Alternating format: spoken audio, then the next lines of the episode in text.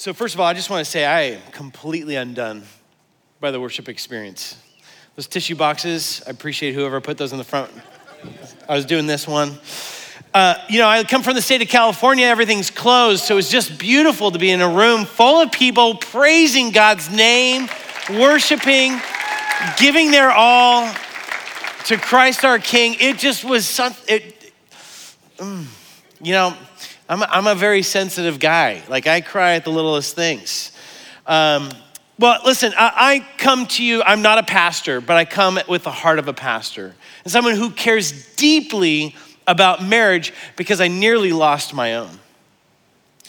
Um, when I think about a room this size, I have to know already there's hurt. There's hurt in this room. Maybe you're sitting next to your spouse and there's spoken or unspoken anger, resentment, frustration. Maybe you're here by yourself because your spouse isn't into spiritual things. Or maybe you're here single, waiting for that moment. What I do know is this it's really hard to raise your hand when it comes to getting help in relationships. And I know Brad and Josie, and I know the leadership team here want Uncommon Church to be the safest place for you to reach out and get help. But pride. Pride stands us stands in the way from us looking at the distance between where we expect our relationship to be and where it is. So, wherever you're at today, I bring you a message of hope about marriage. I want you to know that Jesus cares so deeply, more than you can ever imagine, about marriage, and that your current marriage relationship is a taste of what is to come. When I think about the purpose of church for the equipping of saints, this is not the main event. You know that, right? You guys understand this is not the main event. It's pretty exciting though. When the bass hits you, you're just like, oh, come on. and I don't know what her name is, but she has got a voice that brings me to tears. Like, I just, uh, I feel that. So, anyways, also, I just want to welcome everybody that's online too. We're thinking about you. We wish you were here. This is not the main event, though. This is about equipping the saints to go out and do the work of ministry. And so I hope this morning I bring a message of hope that encourages you, encourages you but also deepens your faith and understanding God's purpose behind marriage. My wife and I, Meghan, started Marriage 365 out of the ash heap of our marriage. Who would have known that between both sets of parents, there was 12 marriages, and that somehow, somehow, with all that divorce, chaos, confusion, affairs, and everything disconnected, it would confuse Meghan and I on our expectations of how love and romance should be, about how to communicate, about how to deal with conflict. And by year three, it left us wondering well, no, convincing us we had made the worst decision possible. It wasn't just love that was between us, it was more like hatred, yeah, rage. And we were ready to walk away, even though we were $250,000 in debt we were struggling with infertility. We had in law issues. We couldn't forgive. We didn't know how to apologize. We didn't know how to do anything. We were the least likely to succeed in marriage. And so when God started to prompt our hearts to share these raw and vulnerable stories about how we failed miserably, I thought it was a joke. I was literally like, Meghan woke me up. She said, I had this dream. I'm going to tell you what it is. And I laughed and I ran in fear. And I love this morning's worship song to give up and abandon those fears because Meghan and I, well, God had to really, you know, knock us around to get our attention. And let go of those fears. And 10 years later, we reached millions of couples around the world with the fragrance of God's truth about marriage. And it's been an exciting journey. So when Brad actually asked me to come share Sunday morning, I was like, you know what? I'm going to stay in my lane. I'm going to talk about marriage. And real quick, before I lose you single people, I, I, you need to stay with me, okay? I, you're not gonna hear me standing up here and say, oh, marriage is so amazing, it's so great. I, it's not, it's really not. You, it's a lot of fun, and yet it's not. it's a lot of sacrifice. You give up your independence. And one day, this person who you really love and admire will fart in the car with the windows rolled up for no apparent reason. I'm not kidding you, that's real marriage, okay? You can start to pray that God's heart, God's would soften Meghan's heart at this point, please. Let's, you know, should we take a moment? Should we take a moment? Okay. You know how when you're a hammer, all you see is nails? It was hard for me to come to scripture and not see that the entire meaning of our existence, why God created us, his story arc in our lives, is summed up in the picture of marriage. That, that's how important it is to him. So I want to take you to the beginning of the journey of mankind's beginning, and I want to take you all the way to the end, and I'm going to show you just how deep and how rich God's love and affection of this concept of marriage is. And, I, and I, I'm going to tell you this love story, and I think there's something innate in all of us. I know that we are all attracted to love stories. I, it's embedded in the DNA of who we are, right? Maybe, maybe for some of us ladies, we just need a good cry. So you guys get the notebook, okay? But guys, guys, we get Braveheart. I don't know a man worth his salt who does not shed a tear at the very end of that movie. It is like, it just gets you right here. No? Can I get an amen? Thank you. All right. I also cry at Little Nemo and Toy Story, but that's okay. Hey, it's fine, it's fine. I'm sensitive. I'm sensitive that way. But I do believe that we always want to see love win out. So, our love story this morning centers around this groom and his love and affection, how he woos and chases this bride.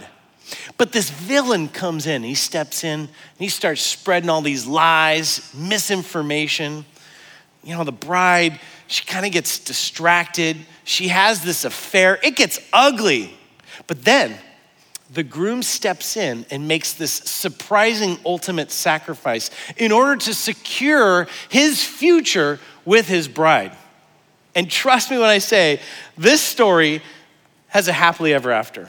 So it's good, right? Everybody loves a good happily ever after story, right? All right, so the opening act, it starts in the garden. It's this beautiful, serene experience.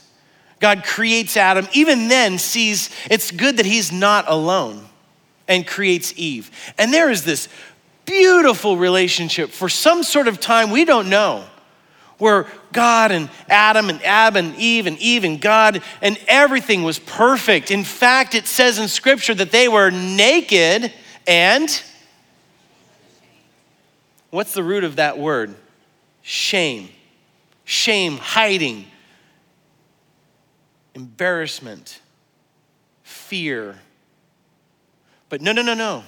They were naked and unashamed. There was, there was vulnerability and authenticity. But our villain steps in and starts spreading lies and tries to break up this relationship out of jealousy. We all know what happens, right? The vows that they had made with God were broken. Boundaries were crossed. Everything was broken. In the garden, man's relationship with God was broken. Man's relationship with others was broken. And ultimately, man's relationship with himself was severed. Where the two should have become one, now there's this great divorce. And the story from then on out through the story of the Old Testament is how God is reminding a people of his marriage covenant to Abraham, to Isaac, to Jacob, to the judges, to the kings, to the prophets. he reminds them, you are called to be different. You are married to me. You don't, you don't just do your own thing like those other nations. You are Israel. You are governed by God. And in Jeremiah 2 2, he says, Go and proclaim in the hearing of Jerusalem. I remember the devotion of your youth, how as a bride you were, you loved me and followed me through the wilderness. And God constantly reminds Israel, You are my bride, I am your husband. But we know what happens, right? They betray, they get distracted. I'm going to assume in a room this size, and we're not going to do show hands for this one, trust me, that we have been personally impacted by an affair. Maybe it was your parents, maybe it was a friend, maybe it was a brother or a sister, but we know you've come across a lover that's been scorned. Yes? You hear the anger and the rage. Yes? Ezekiel channels this heart, and I'm, going to try to try to do that too. Ezekiel 16, I mean, Ezekiel just comes unglued as he channels the heart of God. When God says this, I'm filled with fury against you. When you do all these things, chasing after other gods, betraying our marriage covenant, acting like a brazen prostitute. You adulterous wife, you prefer strangers than your own husband. We often hear that the Old Testament is the angry God. He is. He's the lover scorned. He made a commitment and a vow, and he had a, his wife had an affair on him. No wonder he's frustrated. No wonder he's upset. But our hero is relentless.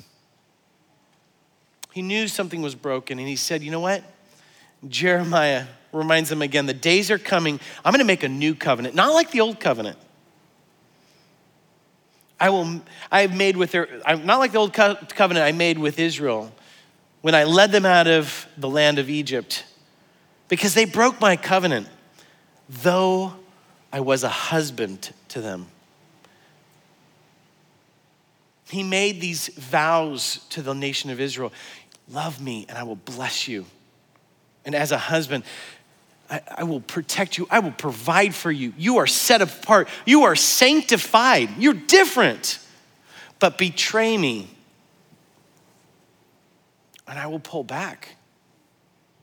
I will be a gentle and gracious lover. I will pursue you passionately. But when you betray me,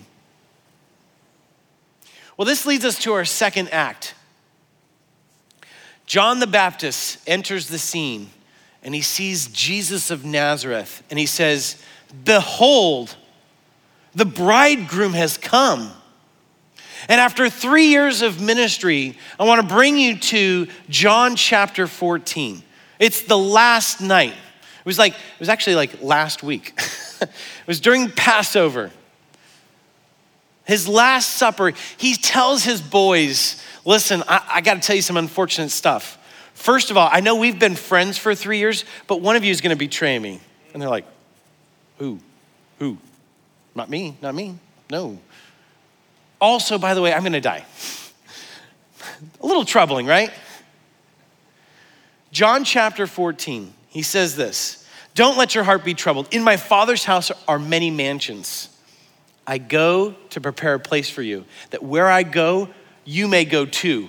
I'm coming to pick you up. Now, for us, we hear this as like, those are pretty troubling news the betrayal, the death thing, but don't worry about it. I'm going to prepare a house for you and stuff like that. But if you were a Jewish disciple of Jesus, you would clue in exactly what he was talking about because he was referencing the Jewish Galilean tradition of being married.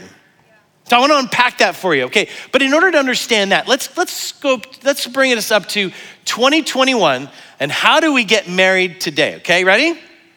So, you're of eligible age, hopefully over 18. Little joke. Uh, okay, anyways, so you download an app on the phone and maybe swipe left, swipe right. Then you start texting with the person that you swipe left with, and there's like a first date, and it's really good. You guys are talking about you know fun stuff like, oh, I love this. I'm, we've got these future dreams. That sounds great. That's amazing. After a couple months, you're like, you know what? We should try before we buy. Why don't we move in together and we'll just kind of shack up for a little bit and see if we are compatible. You know with our lifestyle, sexually. It's, you know, we'll just kind of feel this out. And after many, many moons, if that is still good and things are still going well, then, you know, hey, let's talk about having a family. Well, we can't you know, have family if we're not married. So we should get married in order to have kids. And so one day, you have this fancy soiree on a Saturday afternoon with a hundred of your closest friends with decoration tips you learned from another app called Pinterest. Was I close? Was I close? Okay. So let's go back. We're going to scroll back 2,000 years. Land of Israel, Bartholomew. He's our main character, okay? Bartholomew's of age. He was raised in a uh, village with a couple hundred people, and man, Tola catches his eye. He's like, maybe it's the way she draws water for the camels. He's heard her hummus is just to die for. But either way, Tola, she's the bee's knees. So Bartholomew approaches Tola's father and says, Hey, listen, I think I can provide a good family, a, a, a safe and secure place for Tola. And um, I know that because Tola helps with the camels and I'm going to be taking away that, that good hummus, we're going to agree on a price because she's a labor unit for you to help run the family. So we're going to agree on a bride price. Now, once that's agreed upon, Tola's father brings Tola and Bartholomew, and he pulls, pulls out this cup. This is a kiddush cup. Kiddush meaning sanctified or set apart. This is not common use, this is something special. Fills it with wine, raises it to the couple and blesses them and says, To you, may the Lord shine his face upon you. May he grant you peace. May you be fruitful and multiply. And then hands it to Bartholomew who takes a sip and then hands it to his bride, who also takes a sip. Now, at that moment, right at that moment, that couple is officially married or betrothed. But then what happens is Bartholomew is like, hey, listen, I am gonna go to my father's house and I'm gonna build living arrangements. And when I'm done, I'm gonna come pick you up. You're gonna come live with us, okay? So Bartholomew goes to his father's house, he starts building this place. It's pretty spectacular. He's hanging the doors. He's putting the finishing touches. The rumor mill around town is like Bartholomew's almost done with his house. It's a two bedroom condo. Looks pretty sweet. Kitchen looks over the garden. It's amazing, okay? And at a certain point, Bartholomew gathers his buddies and he's like, hey, let's celebrate. Let's feast together. This is my, my, my, my hoorah. But the word's kind of gotten over to Tola. Hey, Bartholomew's almost done with his house. So she gathers her girlfriends, virgins. You know, they're all hanging out and they're going to be toasting and celebrating. And at a given moment, Bartholomew says, Let's go get Tola. Let's do it. All these this preparation's been made at his father's house for feasting. they have uh, killed the fatted calf. Anybody been Meat U Anywhere? It kind of smells like that. That's it's a new fave. Maybe dream about that one. Um, so at a certain point, Bartholomew leads his guys through the village, shouting, singing, rejoicing. I'm gonna get my bride. I'm so excited. Tola starts hearing rumors, and it's, oh, okay, here we go. It's about to happen. And, and here it is. Bartholomew picks up Tola. They sing, they shout, they're running through the street. Everyone's celebrating. They get to Bartholomew's father's house, and there's a seven day feast. Come on. Who likes to eat here? I'm all in. I'm all in. And I'm so excited. And it is, it is a, all the village comes out. It's an amazing thing. And, you know, this is a moment that is so beautiful. It's the same moment that Jesus was participating in when one of his first miracles was at a wedding. wedding. That's right, of course. This is like really, really important. Okay. Anyways, Maybe some of you are drawing the parallels and kind of already figured out, like, oh, Casey, I, I kind of, that sounds kind of familiar. Let me unpack that for you so I don't leave any question marks in the room. Jesus came to this earth to establish a new covenant. And on that last night, he sat down with his disciples and he said, This is a cup to a new covenant. This is my blood that is bled for you. Take this. This is a seal of a new covenant. Do you realize that when you take communion, you're not just sipping juice? You are reminding yourself of your marriage vows to the Father. Come on. Every time you take communion, it is anticipation of this new covenant. That's what this cup's about. It is a new covenant that has been made. Just as Jesus came to earth, he paid the ultimate bride price. Paul says, You are not your own, you are bought with a price. Therefore, glorify your body because you are not your own. Jesus, right now, we're in this awkward phase where Jesus has gone to prepare a home for us. Some would say he's putting the finishing touches, and it's getting close. We don't know, though. But Jesus has gone to prepare a place for us, and he is going to come back again to retrieve us. That is going to happen. We don't know that day or hour, but it's happening. That is a reality for us. And when we get to heaven, we are celebrating seven days of feasting. And I do pray Meat U Anywhere is up in heaven right now. They are roasting that pig, slow pork, you know, they've got the brisket. But all I can explain is there is a season where words fall short, this unending, unparalleled honeymoon season that we are about to partake in. So, wherever you are in your marriage right now, I want you to know that Jesus cares deeply, intimately about your relationship and about your marriage. He cares about your marriage vows, though outside that door, they don't. They fell out of love, they've going their separate ways. It's not a big deal. We just have another broken family. Our kids will get over it. How many come from a broken family? Yeah, it's, it's not a big deal, right? It's not a big deal. Mom and dad just split. It's not a big deal. No, it is. It means something because your marriage is a reflection of what God has in store. And when you go out into those, this world for the main event, not this, the main event, your marriage is to be a beautiful fragrance of what he is supposed to be rep- like this representation of his love for us. The undying commitment of two people.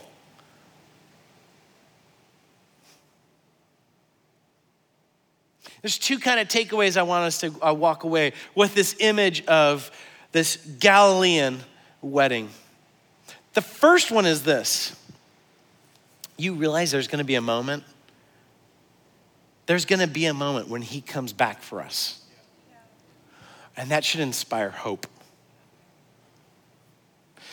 I've had the privilege of officiating seven, 800 weddings. I lost track, track by now over the past 10 years. It is the best job from beaches to gardens, mansions.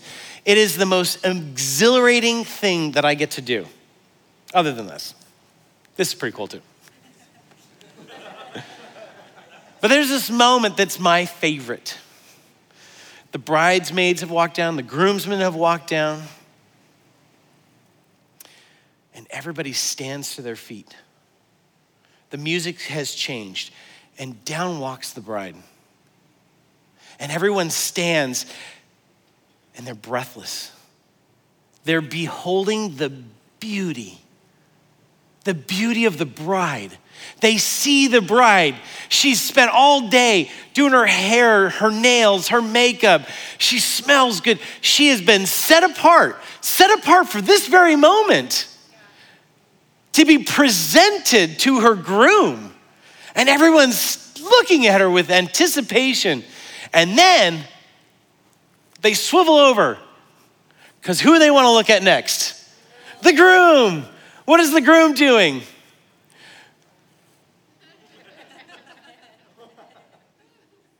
What is happening? the groom sees his bride and he is full of exhilaration, of joy, of love, and there's often tears. It's called the first look. And we will have the first look. All right, we started in the garden. We moved through Jesus. Now I want to take you to Revelation 22. The theme is creation is restored. There's no more curse, there's no more crying. There's fruits that bear, uh, trees that bear fruit for every season. And in the middle of that passage, there's this five words that changes everything, changes everything for us. They will see his face.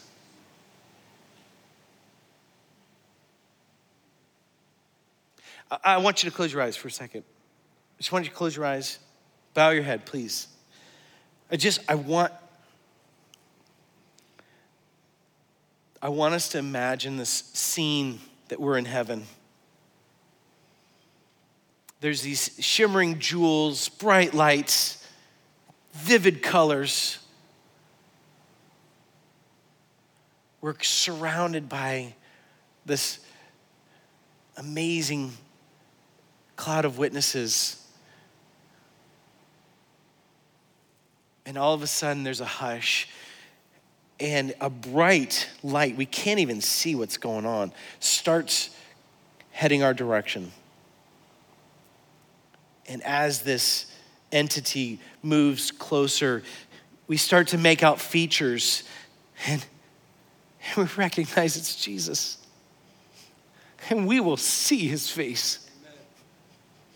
We're going to see his face. Not with eyes of faith. We will see his face. Brothers and sisters, that isn't a moment that is going to happen for us.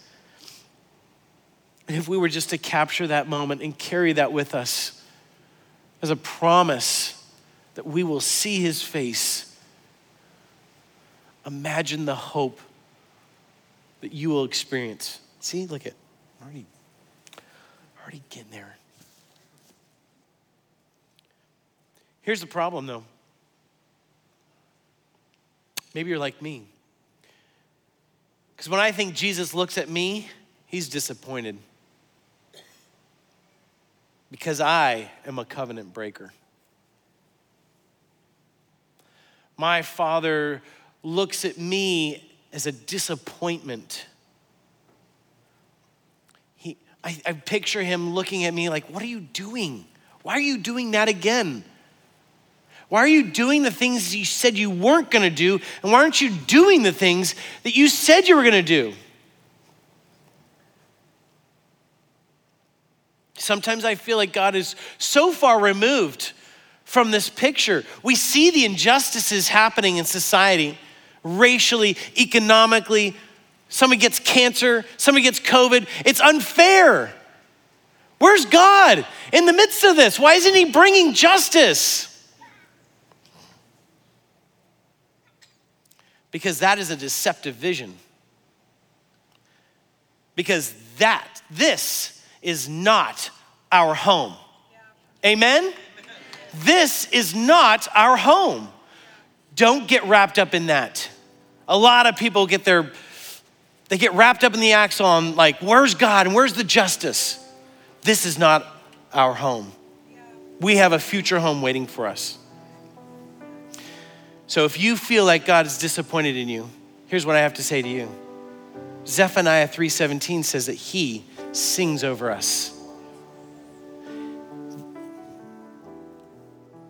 and he will quiet you with his love. In the midst of your depression, your anxiety, your fear, your anger, your regret, he will quiet you with his love. And the second thing this picture should give us is the sense of action. And here's why. Wouldn't it have been easier if we just said the sinner's prayer and then poof, we go back to home? Wouldn't that be beautiful, right? Just be like puff of smoke, like, Lord Jesus, where'd he go? Where's John? I don't know. He, apparently, he came, went to go home with the Lord. So here's what we do know world's broken. Jesus left us here. He's called us to bring the earthly kingdom down to heaven so that we can give people a taste of heaven of what's to come. Then we're to channel God's heart of restoration to this world. That is the reason why we are not in heaven right now. We are meant to be conduits, channels of His love. There's a Jewish uh, phrase called tikkun olam. It's this idea of repairing the world. And it was a, a thrust that the Jewish people had was we were meant to be here and to restore creation to its original state. That's our drive. That's the reason why we're still here. there was once a man who stood before God, his heart breaking from the pain and injustice. He cried out, Dear God, look at all the suffering. Where were you? Why didn't you? Why didn't you send help? God said, I did. I sent you. I sent you. Church, He is sending us. You are not left here with no sense of direction or purpose. We have our home, we have our North Star. It's gonna be prepared for us. We will see His face. Now, it's time to start to restore God's creation to its intent. It starts with us. Don't let pride prevent you from looking in the mirror and seeing all the broken parts, but rather invite God's Spirit in to bring restoration to addiction, to those broken parts, to the anger, to the hardened heart, that grudge you just want to hold on to, the blaming, the shaming. Allow the God Spirit to help you look in the mirror and say, God, the first place, the first place I'm going to restore creation is with myself. And you know who's going to receive this first fruits of that next? My wife, your spouse, your family, your kids. That's the next area where God will begin to shine his light through your life as you begin to work on yourself it starts to flow out there. And then only then can you go out beyond your household to begin outreaching to those around us because you can't give what you don't have. Don't go out until you're ready. I know God's not looking for perfection, but don't go out until you've done that inner work first.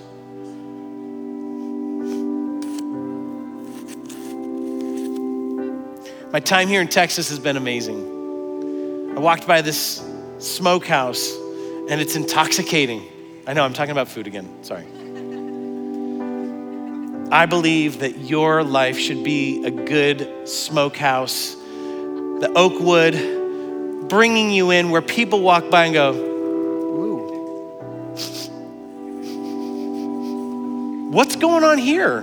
What you cooking? I, I want some. I want some. God cares about your marriage.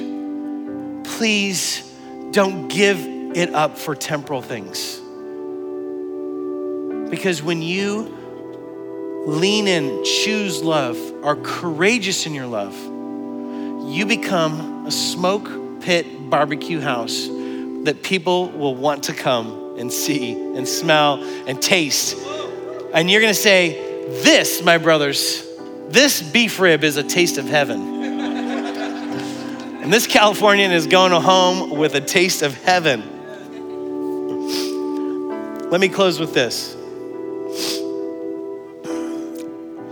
Jesus has this story in Matthew 25, tells this parable about, again, a wedding. He's recalling this story about, you remember Tola hanging out with her girlfriends, the virgins? He says, Kingdom of Heaven's like these 10 virgins that are waiting, waiting for the groom to come. Five of them had their lamps ready. They were prepared. They're like, let's go, let's go, let's go. Five of them didn't really take the time. They're like, man, it's been like two weeks. Where's this groom? And they didn't prepare for it. And Jesus said, and at one point, all 10 of them heard the shout. And then the, the five over here were like, hey, can you give us some oil for our lamps? And they're like, no, no, no, no, we're prepared for this. We're ready. We've been waiting for this moment. We've been excited. Our entire lives have been pointed towards this moment where the groom is coming for us. Go, go in the marketplace. You gotta go, go buy your, your oil there. And so, as the five went off to the marketplace to buy oil, the groom came and brought the entire wedding party into his father's house where there was feasting. and It was beautiful. The five other virgins, the foolish virgins, showed up at the door and started knocking at the door. Yo, we're here. And the master said, I don't know who you are. Gang, there's gonna be a moment where the doors are shut. There is a final curtain call. I ask you, you will see the face of Jesus, but will it be the ultimate accumulation of your life's sacrifice? the way you've given your finances, you're giving your talents, the way you've honored your marriage, the way you've raised your kids have all been for glory to God. And it's just this beautiful thing where you're just like, yes, this is amazing. I'll be right next to you, I'll be crying, okay? Or will be a terrifying moment we recognize that your life wasn't prepared. You lived your life independent of God. You lived your life contrary to it, and it's a terrifying moment. Lord, Lord, don't you remember me? I don't. So I want to give you an opportunity right now. Maybe if you just close your eye, close your head, close your eyes, bow your head.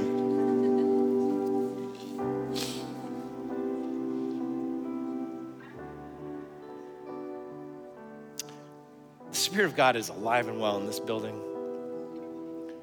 And if you've tasted and if you've smelt and you're like hungry for what you saw happening up on the stage earlier, that you want to see your life oriented around and you want to see Jesus' face, I, I want to give you an opportunity to respond. Maybe as a wayward son that's been lost disillusioned by church, but you see Jesus and you want to see his face. I, want to give you a moment to respond because I would love to pray for you. Would you, would you raise your hand to say, I want to see God's face? God bless you. Mm.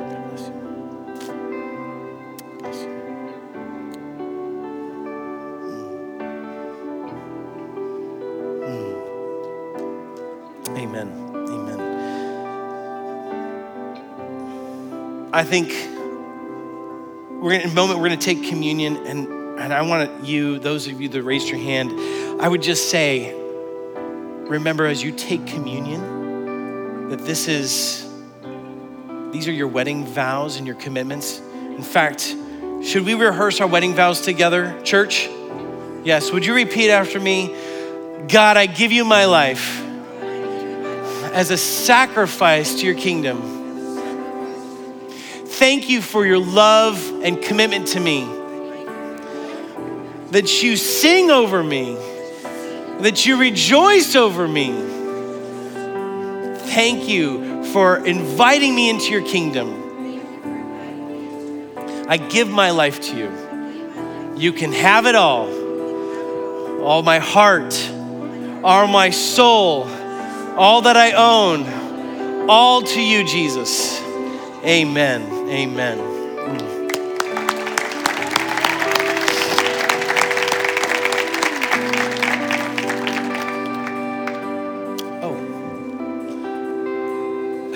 Going to do communion. I'm sorry. New to this thing. Thank you. Would you would you grab a communion cup if you don't have any? There'll be ushers that can pass one out to you. Yes, would you join me in standing? Yes. For the bride.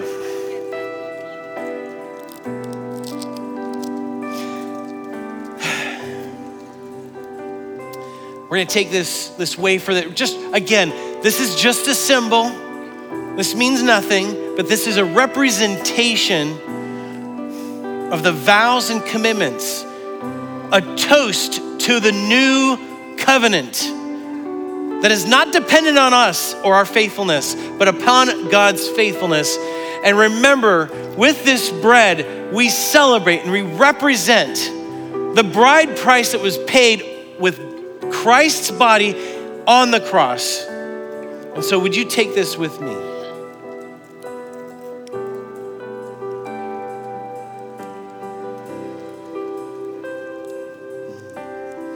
Thank you, Jesus. Thank you for your sacrifice, God. And now, would you partake of the, the juice again, reminding us that the father would stand between, the betrothed couple, pronounce a blessing, and say, This is a cup. This is a new covenant between you two. There's blessings. This is to a new covenant. Cheers, everyone. Cheers to the new covenant.